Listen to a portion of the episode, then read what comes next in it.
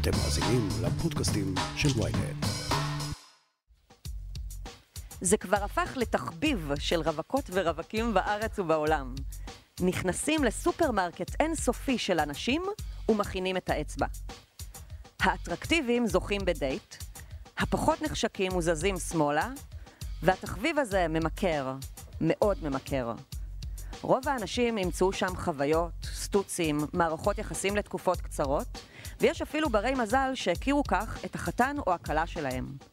אחרים מתמכרים, חווים מפח נפש ונכנסים לייאוש, או יותר נכון, נכנסות לייאוש, כי לפי הסטטיסטיקה, יותר נשים נעזות לחפש שם אהבה. כפי שהבנתם, אנחנו נדבר היום על טינדר, מאפליקציות ההיכרויות הפופולרית בעולם, ומי שתדבר על כך היא דוקטור לירז מרגלית, חוקרת התנהגות בעידן הדיגיטלי מהמרכז הבינתחומי, שחקרה רבות את הנושא במאמרים ובהרצאותיה בארץ ובעולם. פתיח ומתחילות. Talk to me. Tell me your dreams.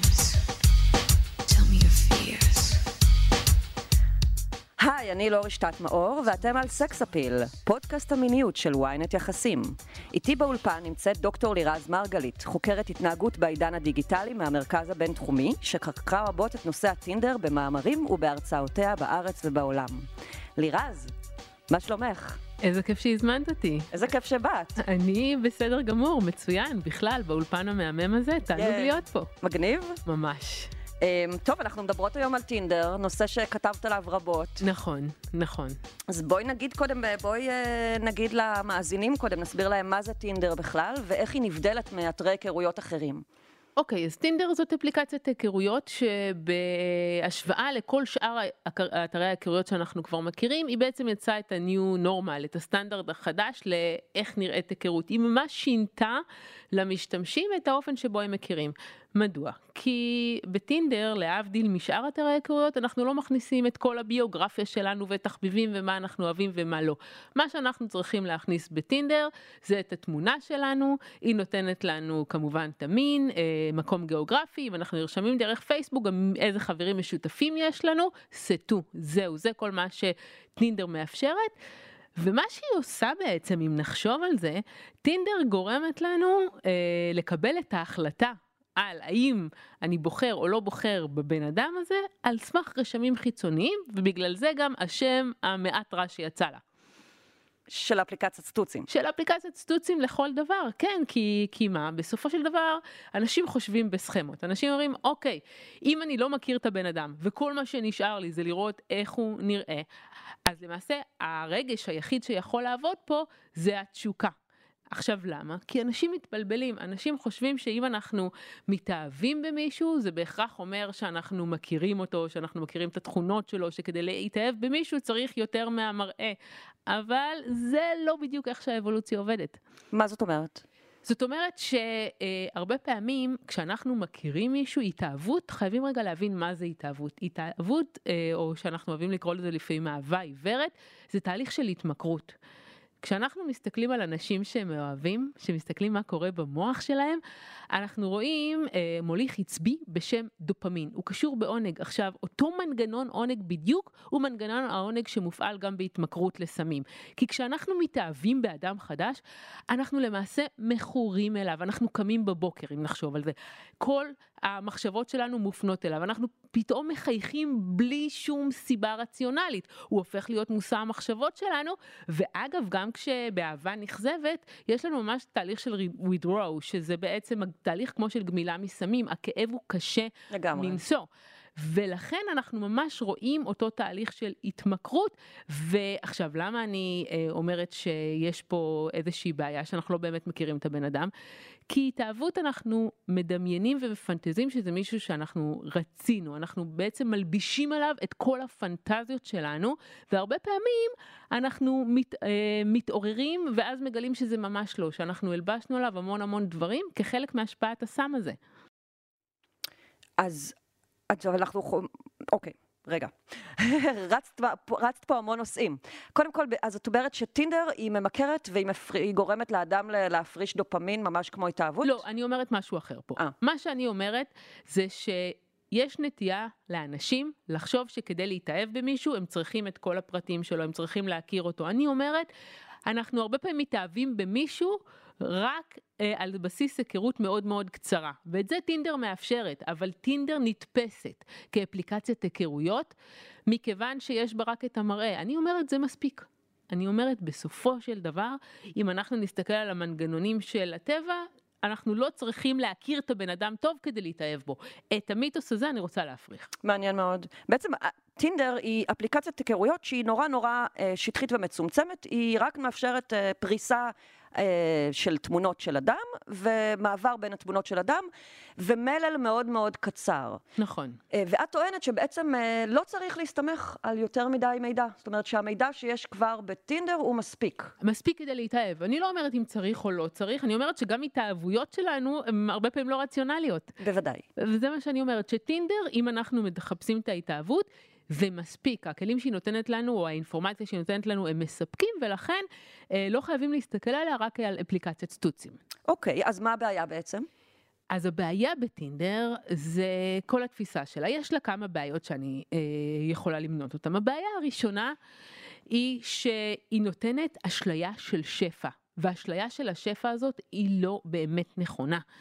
מה זה האשליה של השפע? אנחנו חושבים שאנחנו נכנסים לטינדר ויש לנו מיליוני פרופילים לבחירה. באמת יש מלא פרופילים. באמת יש מלא פרופילים, בעיקר בהתחלה, ככה עובד האלגוריתם של טינדר.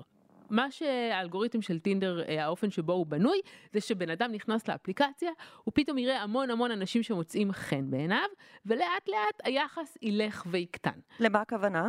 Uh, מבחינת האנשים שאני עושה להם לייק, שמבחינתי הם מהווים מאץ' פוטנציאלי, אז האלגוריתמים מנסים למשוך אותנו. עכשיו, למשוך אותנו כדי לייצר סוג של הרגל, לייצר סוג של התמכרות. הדרך הכי טובה לעשות את זה היא בהתחלה לייצר לנו סוג של אשליית שפע, ולאט לאט אה, להקטין את היחס של המאצ'ים הפוטנציאליים. באמת כשמורידים טינדר יש תחושה של איזה לונה פארק ענק עם מלא. ממתקים, מלא אביזרים, מלא צעצועים, מלא דברים, מלא אנשים אה, שכולם מחכים רק לי, ואני רק צריכה להחליט עם, אה, מי לחיים ומי למוות, מימינה ומשמאלה. בדיוק. אז זה, אז זה דבר אחד, היא נותנת לנו אשליה של שפע, האשליה הזאת היא לא באמת נכונה. הדבר השני שהיא עושה, זה שהיא מרדדת מאוד את התפיסות שלנו לגבי בן זוג פוט, פוטנציאלי. למה הכוונה? למעשה טינדר אה, שאבה המון מוטיבים מתוך, אה, מתוך אמזון, מתוך אי-ביי, היא מתייחסת לאנשים כמו מוצרים, ממש כמו מוצרים בחנות. כמו שאני יכול לבחור מוצר בחנות, היום אני באותה מידה יכול לבחור בן אדם. עכשיו, באופן שבו המערכת הקוגנטיבית שלנו תופסת את זה, אז אוקיי, אז אם יש כל כך הרבה ואם יש כזה שפע, אז היד מאוד קלה על ההדק, ואם אחד לא יעבוד, אז יש שני. וככה אנחנו מעולם לא התייחסנו לבני זוג פוטנציאליים.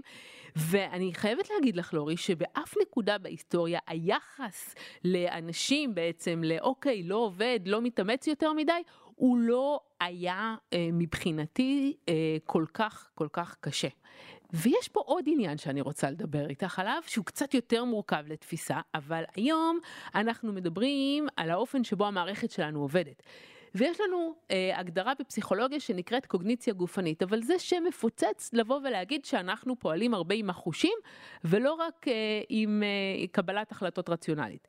זה אומר שברגע שאנחנו לוקחים את האצבע ומזיזים אנשים ימינה ושמאלה, מראש התחושה שלנו לגביהם היא של עוד איזה משהו שאפשר להזיז הצידה, או שאפשר לשחק איתו, היא ממש כמו משחק. ו...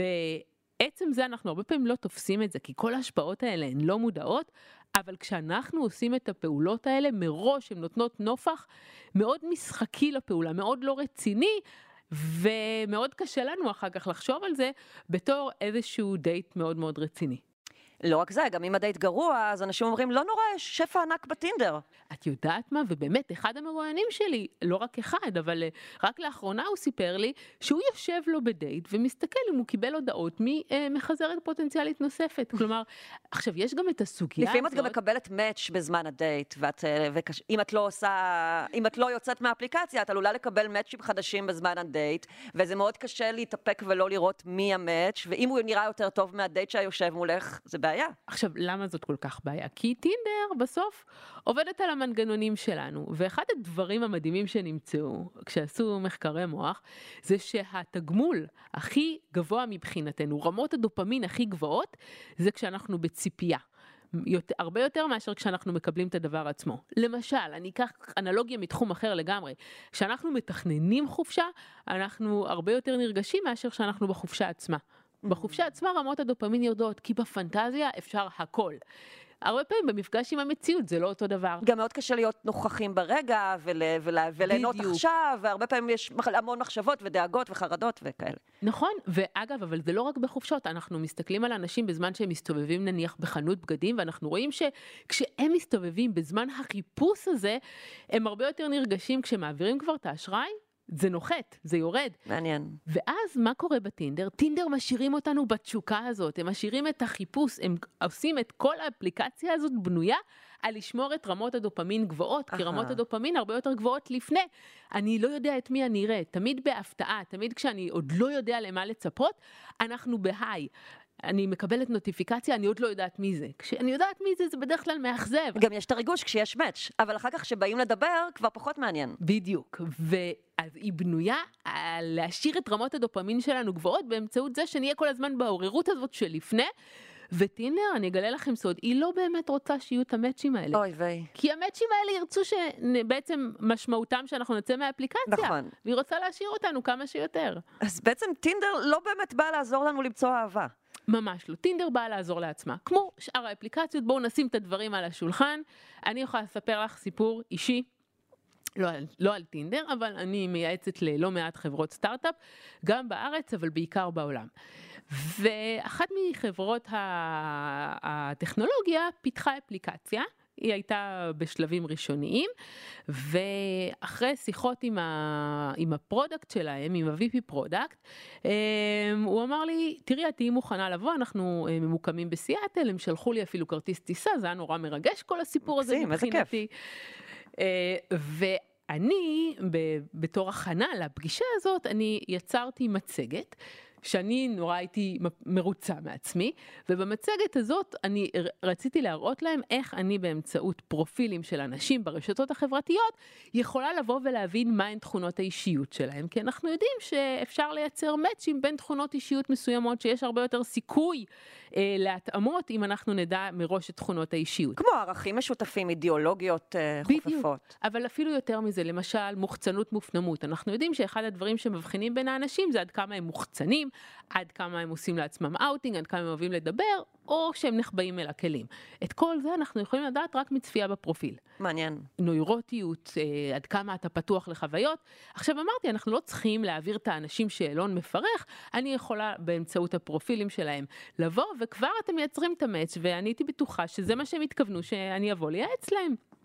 ואז אני מגיעה, ואנחנו יושבים ככה בחדר, אה, זו הייתה קומה מאוד גבוהה, ואני הייתי בחדר מלא גברים, ואני ככה אה, מתרגשת ומדברת אה, ומציגה את השקופית הראשונה, ואז את השנייה, ואז איזה מישהו באיזה אנגלית מנומסת כזאת, אמריקאית מנומסת, אומר לי, תקשיבי, אנחנו מצטערים, אבל זה לא בדיוק מה שהתכוונו. אין לנו עניין לייצר את המאצ'ים בין אנשים, אנחנו רוצים אותך פה כדי שבאמצעות ההבנות הפסיכולוגיות שלך, ת, תגידי לנו איך מייצרים engagement, איך משאירים את האנשים באפליקציה. אהה. כמעט אחת הפעמים היחידה בחיי שפשוט שתקתי ולא ידעתי איך להגיב, נהייתי אדומה, למרות שאני בדרך כלל לא נהיית אדומה, ונפרדנו כידידים. אוי, כן, הבנתי. כן, זה היה מבאס. אז לא, לא נעשה שימוש במצגת שלך בסוף. לא, לא נעשה שום שימוש. אה, אוקיי, את אה, בעצם, אבל את בנית את המצגת הזאת על סמך אה, רצף של סימנים שאפשר לפרש אותם על בסיס אה, מעבר אה, בת, על תמונות, או על, אה, על, על הפרופילים של אנשים. נכון.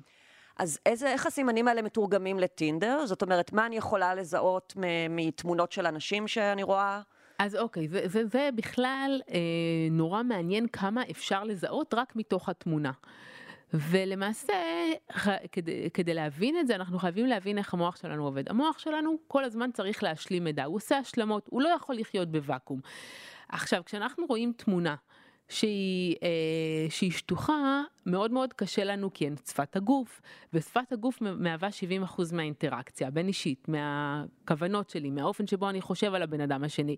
ולכן אנחנו הפכנו להיות יותר ויותר טובים בלנסות להקיש מתוך תמונה על הבן אדם. אז אנחנו יודעים שמתוך תמונה יש לאנשים באופן הרבה פעמים לא מודע רמזים סמויים וגלויים שהם רואים בתוך התמונה הזאת. כמו מה? אז הרמזים הגלויים זה אני מכניסה אותם תחת הקטגוריה של ניהול רושם. מה הכוונה ניהול רושם? אם בן אדם מצטלם עם תמונה, הוא יצטלם בכוונה, הוא לא במקרה יצטלם עם תמונה. אה, אם בן אדם מצטלם עם הכלב שלו, אם אני אפילו לוקחת את פייסבוק ומי שמצטלם תמונת החתונה שלה, היא רוצה להגיד לעולם, הצלחתי בחיים, אני נשואה. למשל תמונה עם כלב, אז אומר שאני טוב עם בעלי חיים. מעולה, ו... נכון, בדיוק. ו... אבל יש רמזים שאין לנו שליטה בהם. ועדיין אנחנו מפרשים אותם כשאנחנו מסתכלים על אנשים שאלו אחרים. הרמזים הסמויים בעצם. אלו הרמזים הסמויים. למשל, הטיית ראש מעידה על חוסר ביטחון. אם מישהו מצטלם רחוק מהמצלמה. אם מישהו מצטלם ומביט ישר למצלמה, זה מראה כמה הוא מוחצן. כל הדברים האלה, אנחנו אפילו לא חושבים על זה, אבל הם מייצרים אה, המון המון משמעות. ונותנים איזשהו מסר שמבחינתנו אנחנו מקבלים על פיו החלטה. אז כשאני מדפדפת בין התמונות, מימינה ומינה שמאלה, המוח שלי בעצם עובר על המון הזמן. המון סימנים בצורה לא מודעת בכלל. בדיוק, בצורה ממש לא מודעת, ומסתבר שהיכולת שלנו לקפוץ לרשמים מהירים היא מצוינת. מסתבר שלא לא צריך יותר מכמה שניות. ואת יודעת, הרבה פעמים אומרים לנו, אה, אל תסתכלו אה, בקנקן, אלא במה שיש בו, הרי כולנו גדלנו על האמירה הזאת, אבל היא לא נכונה, כי האבולוציה תכנתה אותנו, מה לעשות, להסתכל בקנקן, לקפוץ לרשמים המהירים האלה, ובאינטרנט מבחינתנו אנחנו הולכים ומגבשים את היכולות האלה כי, כי ככה זה עובד. כן, אבל זה עדיין לא אומר, שלא מעיד על שום הצלחה בזמן הדייט ממש, והמפגש ממש, עצמו. ממש ממש לא. זה, וגם אני אגיד על זה, אני, אני אסביר למה לא, אבל כן חשוב להבין שעצם זה שאנחנו מסתכלים על איזושהי תמונה ופוסלים או לא פוסלים, זה לא בהכרח אטרקטיביות. הרבה פעמים אנחנו רואים איזשהו חיוך מלא חן, או אנחנו רואים, יש, יש משהו בבן אדם הזה, זה לא בהכרח אה, כמה הבן אדם הזה מוצא חן בעינינו. אה, אבל את באה ואומרת, בצדק, שבמבחן התוצאה, הסטטיסטיקות לא לטובת טינדר. לא. הרבה מהדייטים נכשלים, ויש לזה כמה סיבות אה, מאוד מאוד אה, ברורות. הסיבה הראשונה היא, לפחות עם הצעירים שאני מדברת איתם, אצל המבוגרים נכון זה פחות ככה, אבל לפחות עם הצעירים שזה לא שאם יש מאץ' בטינדר אז אוקיי, מתקשרים, נפגשים וזהו. יש כל מיני שלבים שמעריכים אה, וגורמים לכל התהליך הזה להיות הרבה יותר מורכב. בייחוד אם מחפשים משהו רציני. נכון. אז, אז כשזה זה... מגיע לסקס זה בדרך כלל 아, אה, שיחה נכון. בטינדר ונפגשים. בדיוק. בסקס זה, זה מאוד מאוד מהיר, וכן אני חייבת להגיד לטובת הנשים משהו, לדעתי זה מאוד שימח אותי כשגיליתי את זה, שנשים הפכו להיות הרבה יותר פתוחות בעצמן, הרבה יותר מיניות.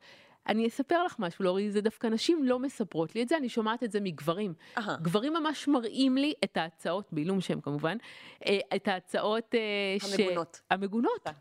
כן, זה ברמה של, אה, אני מחכה לך עכשיו בבית, אני בלי תחתונים, אה, או ממש. מנשים זרות לחלוטין בטינדר. מנשים זרות לחלוטין, והם אומרים לי, הם גם לא רוצות שאני אתקשר אחר כך. כלום, מבחינתם זה היה רק דרך האפליקציה, לא טלפון, לא שום דבר, ו, אה, וזהו, וזה כל מה שהן רוצות ממני. וזה, וזה, אני חושבת שיש פה... איזשהו שינוי תפיסתי לגבי אנשים שאומרות, גם לי מותר ליהנות ממיניות וזה נורא יפה. אבל זה לגבי סטוצים. אבל כשאנחנו באמת מדברים על, אה, על קשרים אה, יותר משמעותיים, אז כאן יש שלבים. והשלב הראשון באמת זה לצאת מגבולות האפליקציה ולהחליף טלפונים, שזה איזשהו אה, יתד בוא, בוא נעבור לוואטסאפ, זה כזה. כן, זה בואו נעבור לוואטסאפ. עכשיו, בוואטסאפ בכלל יש עוד שלב של סינון, שהוא לא היה בעבר, שהשלב הזה, אה, בעצם אני קוראת לו לראות האם יש כימיה בצ'אט. מה זה כימיה בצ'אט? זה מושג שמאפשר לנו לראות האם יש איזה שהם הבנות, האם הוא צוחק מהבדיחות שלי, האם הוא הבין למה אני מתכוונת, האם הוא התקשר להגיד לי בוקר טוב, אני מצפה ממנו להתקשר להגיד לי בוקר טוב. אמ, יש ממש סדר יום כזה שכבר אה, אומרות, אה, היום הוא לא אמר לי בוקר טוב, ואתמול הוא אמר לי ושלשום, מה קורה פה? נכון. אה, אז, אז ממש אנחנו רואים שיש שלב שהוא ממש מבחן לשני הצדדים, אבל אצל גברים ונשים הוא שונה. אני, מבחינה מגדרית את אומרת שיש הבדלים. יש הבדלים משמעותיים עדיין. אה, איך זה בא לידי ביטוי? אז תראי, נשים, ברגע שהן מקבלות איזושהי הודעה, נניח הן קיבלו איזו הודעה עם פרח או עם לב, מבחינתן, הן רוצות להבין מה פשר הדבר. אז הם ילכו לכל החברות וישלחו את ההודעה, ורגע, אבל הוא שלח לי את הלב בצבע סגול ולא בצבע אדום. זה אומר משהו, ולמה הכוונה פה? מהצד השני, יש משפט שפרויד אמר, ואני מאוד אוהבת לצטט אותו, שלפעמים סיגר הוא רק סיגר. שזה אומר, הגבר לפעמים אפילו לא שם לב שהוא שלח את הלב הזה בצבע סגול, או שהוא עשה רק אחד ולא שניים, ולכן זה, אה, זה הרבה אנרגיה מיותרת. עכשיו, זה חלק אחד. החלק השני שמייצר את המורכבות בוואטסאפ זה, זה שפת הוואטסאפ, זה אוקיי, אני כתבתי לו והוא מחובר, אבל אין שני ויים כחולים, זה אומר שהוא עכשיו היה, אה, דיבר עם מישהו אחר שיותר חשוב לו ממני בסדר העדיפויות, ורגע, הוא היה, הוא היה מחובר לפני שנייה והוא לא נכנס להודעה שלי, מה זה אומר? וזה יוצר המון המון אובססיות שלולא הטכנולוגיה, האובססיות האלה לא היו קיימות. וכל המסקנות האלה, הרבה פעמים אין ביניהם ובין המציאות שום דבר, אבל אנחנו אה, בעצם נכנסים לאיזשהו לופ כזה, שוואטסאפ יודעת את זה היטב. אני אתן לך רק דוגמה מתחום אחר שמשפיע על הזוגיות שלנו. אנחנו יודעים שבסרטים האמריקאים, תמיד יש את הקטע הזה, אם מישהי נורא רוצה מישהו או להפך, אז הוא עומד ומחכה שהיא תצא מהבית ומסתכל לאן היא יוצאת. זה כבר לא קיים, זה קיים רק בסרטים. אבל מה קורה היום בעידן הפייסבוק והוואטסאפ שהכל זמין? אז אם יש לנו אקס, אז אה, למי הוא עשה לייק, ויש לו חבר חדש, וזה לגמרי מוציא מאיתנו אובססיות שלולא הטכנולוגיה, אז היינו יכולים לחיות בצורה מאוד טובה בלעדיהן, וזה לא רק האובססיות, זה גורם לתהליך הפרידה להימשך כמו מסטיק, זה לא נותן לנו מנוח, כי הדבר הכי טוב בפרידה זה פשוט, לה- אם החלטנו שזה לא זה, לחתוך הכל. לחתוך הכל, וזה לא מאפשר את זה. איזה, דיברת באמת על הבדלים מגדריים, איזה הבדלים מגדריים יש בטינדר ספציפית מבחינת החוויה הגברית לעומת החוויה הנשית? אז כן, למרות מה שאמרתי קודם לגבי מיניות של נשים, עדיין כשאנחנו מסתכלים על טינדר, אז כל גבר כן, כאן הופך להיות סוג של alpha male, כי הוא יכול לבוא ולבחור בין הנשים השונות ולצאת עם כמה, ב- במקביל מה שקוראים היום, ונשים עדיין באות זה חלק אבל ואומרות- מאשליית השפע שהזכרנו קודם, כי זה לאו דווקא השפע. מעיד על שום דבר מחוץ לאפליקציה. ממש לא. אצל נשים זה, זה, זה עדיין לא ככה. אצל נשים הם עדיין כל הזמן בתקווה של להכיר מישהו, של למצוא מישהו, של לתת לזה הזדמנות אמיתית. תמיד יש אה, לנשים את הסימן הזה של מתי הקשר הופך רציני, אם הוא הוריד את האפליקציה. זה ממש נהיית סוגיה בפני עצמה. לחלוטין. זאת גם שיחת יחסינו לאן חדשה כזאת, של אה, האם אנחנו לגמרי. אקסקלוסיבס. האם, כן.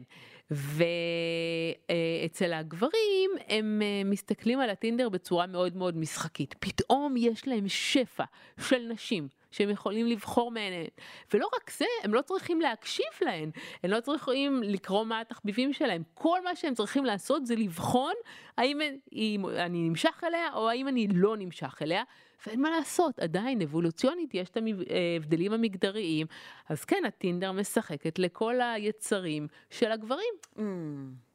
אז גברים נהנים יותר בטינדר. הרבה יותר. הרבה יותר, אצל נשים זה הרבה יותר uh, תחושת תסכול.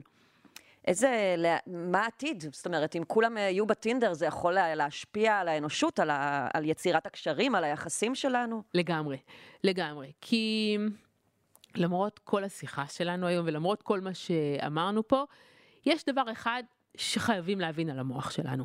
המוח שלנו לא התפתח בקצב של הטכנולוגיה. למה הכוונה? מבחינת אה, קצב התפתחות המוח שלנו, הוא נמצא אי שם לפני 60 אלף שנה בסוואנה. מבחינתו, הוא עדיין אה, בנוי על האם יש פה נמר ועל תחושות מאוד מאוד מיידיות, וחלק מזה זה אה, האופן שבו אנחנו בוחרים דייטים, וזה לא השתנה, והאופן שבו אנחנו בוחרים דייטים, אה, יש לו שני, שתי רמות. יש את הרמה שבה אנחנו משקרים לעצמנו, שאנחנו אומרים, כן, אני רוצה אותו חתיך שרמנטי עם חוש הומור ולמד הנדסה בטכניון. מה רע? לא, אין בזה שום רע, אבל בסוף אנחנו מתאהבות במישהו אחר לגמרי. כלומר, יש פער מאוד גדול בין מי שאנחנו חושבות בין שאנחנו רשימת רוצים... המכולת למציאות. לגמרי. עכשיו, למה? כי בסוף לאבולוציה פה, שדיברנו עליה, יש תפקיד מאוד מרכזי. כי מה האבולוציה עושה? היא גורמת לנו להימשך למישהו על בסיס פרומונים, על בסיס ריח הגוף, על בסיס שפת הגוף. על בסיס הוא יכול להיראות לא טוב, אבל האופן שבו הוא עומד בסביבה, והאופן שבו... הכריזמטיות שלו, גוף. הכריזמטיות, מ- נכון, ו- ושפת הגוף, וכל זה משחק תפקיד מאוד משמעותי. אנחנו הרבה פעמים מחפשות את האלפא מייל, אה, והתפקיד הזה לא יכול הרבה פעמים לעבור בטינדר. עכשיו, אה, כשאנחנו נמשכים למישהו, מסתבר שאחד המחקרים, אה, לדעתי הכי מעניינים שנעשה, הסתכלו על אה, המון המון זוגות, זוגות נשואים, והסתכלו על, ה, על ה-DNA שלהם, על המטען הגנטי שלהם, וראו שזוגות שהכירו במקרה, אף אחד לא חיבר ביניהם, הם פשוט, אה, הוא התחיל איתה או היא התחילה איתו, המטען הגנטי שלהם הייתה לו התאמה של מעל 90 אחוז. מעניין. ונכון, זה, מה, מה הכוונה בזה? הכוונה היא שאנחנו באופן לא מודע בוחרים אנשים שדומים לנו, כי האבולוציה רוצה סוג של, אני אגיד משהו נורא עכשיו, אבל היא רוצה להשביח את הגנים, היא רוצה שגנים מסוימים ילכו ביחד. נורא, אבל זה התפקיד שלה. בדיוק, זה התפקיד שלה. אבל בטינדר, האפקט הזה מתבטל, ולכן אנחנו נראה פה, אם אה, עכשיו, היום אפליקציות ההיכרויות, בעיקר בתקופת הקורונה, הפכו להיות המקור מספר אחד להכיר בן אדם. נכון. עכשיו, בלי הרמזים האלה של האבולוציה, אנחנו נראה פה ממש סוג של מוטציות. במוטציות אני לא מדברת מוטציות בכוונה השלילית, אלא וריאנטים מיני... חדשים של קורונה. לגמרי, וריאנטים חדשים של אה, גנים שמשתלבים ביחד. שכן יגרמו גם לאינטליגנציה להיות שונה בעתיד, ויגרמו... בגלל שבעצם התווצרו פה זיווגים שכביכול בדיוק. הטבע לא התכוון. נכון, אהה. בדיוק, כן, זו הטענה של המומחים. מאוד מעניין. טוב. יש המון גם אה, תקלות אחרות של טינדר, כמו אנשים שלא יודעים להביע את עצמם בכתב. או אנשים המון. שלא יודעים להצטלם. אז מה, נגזר עליהם לא להצליח? אז תראי, מסתבר, זה גם אותי הפתיע, יש היום מומחים לטינדר, יועצים לטינדר, סליחה, לא מומחים, שאומרים לכם, כמו שיש איך להצטלם בלינקדין, איך להצליח בלינק, בטינדר, ממש נותנים קורסים בזה. אה, וואו. את יודעת, נגיד, טיפים שהם נותנים? ידוע לך? או... כן. הטיפים זה תסתכל למצלמה, תחייך, תצטלם לבד. כשאתה כותב משהו, תכתוב משהו על עצמך, שהמשפט הראשון לא יהיה האם את פנויה היום. אה, ומסתבר שאנשים. צריכים את ההדרכות האלה. ערה, כן. כן. הם לא יודעים את זה, כי עובדה שיש המון אה, גברים שעושים את זה. אז יש ממש טיפים לדייט ראשון, אה, גם לנשים. אומרים להן אה, הרבה פעמים, אה, אל תלכי אליו הביתה בדייט הראשון, זה מפתיע אותי שצריך להגיד את זה. כן. אבל אה, מה ללבוש בדייט הראשון, לא להיות פרובוקטיבי מדי, איך להצטלם, כל, כל הטיפים האלה בנויים, בעצם מושתתים על הרושם הראשוני שאת אה, תייצרי. לגמרי. הרושם הראשוני, כן, אין מה לעשות, הוא מאוד מאוד משמעותי, ובגלל שאנחנו הופכים לעולם כזה שטחי וחד-ממדי, אין מה לעשות, הוא משחק המון המון תפקיד.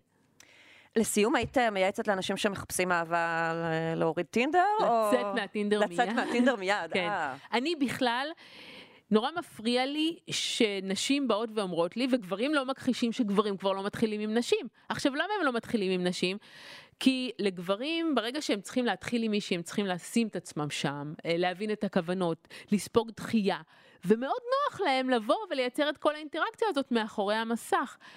אבל הם חושבים רק על התועלות, יש פה עלויות מאוד משמעותיות. בדיוק מה שאמרת קודם עם הרחוק מהעין, רחוק מהלב. שזה לגמרי. פחות כואב כשהיא לא, כשהיא סוגרת את השיחה, כשאתה לא מכיר אותה, לעומת... לעומת להתחיל עם מישהי בפנים. בבר ושהיא תעשה לך פרצוף, זה ממש עלול לשבור את הגבריות. בדיוק, ואני אומרת, אוקיי, אבל אם אתה לא תנסה, אתה לא תדע, ואם אתה תרוויח, אתה יכול להרוויח הרבה יותר. אני אומרת, צאו מהאפליקציות, לכו לברים, תתחילו עם בנות. אני מאשרת את זה ואני בעד גם, אנחנו מתגעגעות לזה. להתחיל זה לא להטריד, אפשר להתחיל בצורה יפה. תודה רבה. כן, אה, לירז, את מדהימה, תודה ענקית, תודה שבאת. היה לי כיף. תודה, לורי. מעולה. זהו להפעם, עד השבוע הבא. תודה רבה שהאזנתם לסקס אפיל. את הפודקאסט הפיק ערן נחמני. אתם מוזמנים לעקוב אחרינו בספוטיפיי, בגוגל פודקאסט ובכל מקום אחר שבו אתם נוהגים לצרוך את הפודקאסטים שלכם. נשתמע בפרק הבא.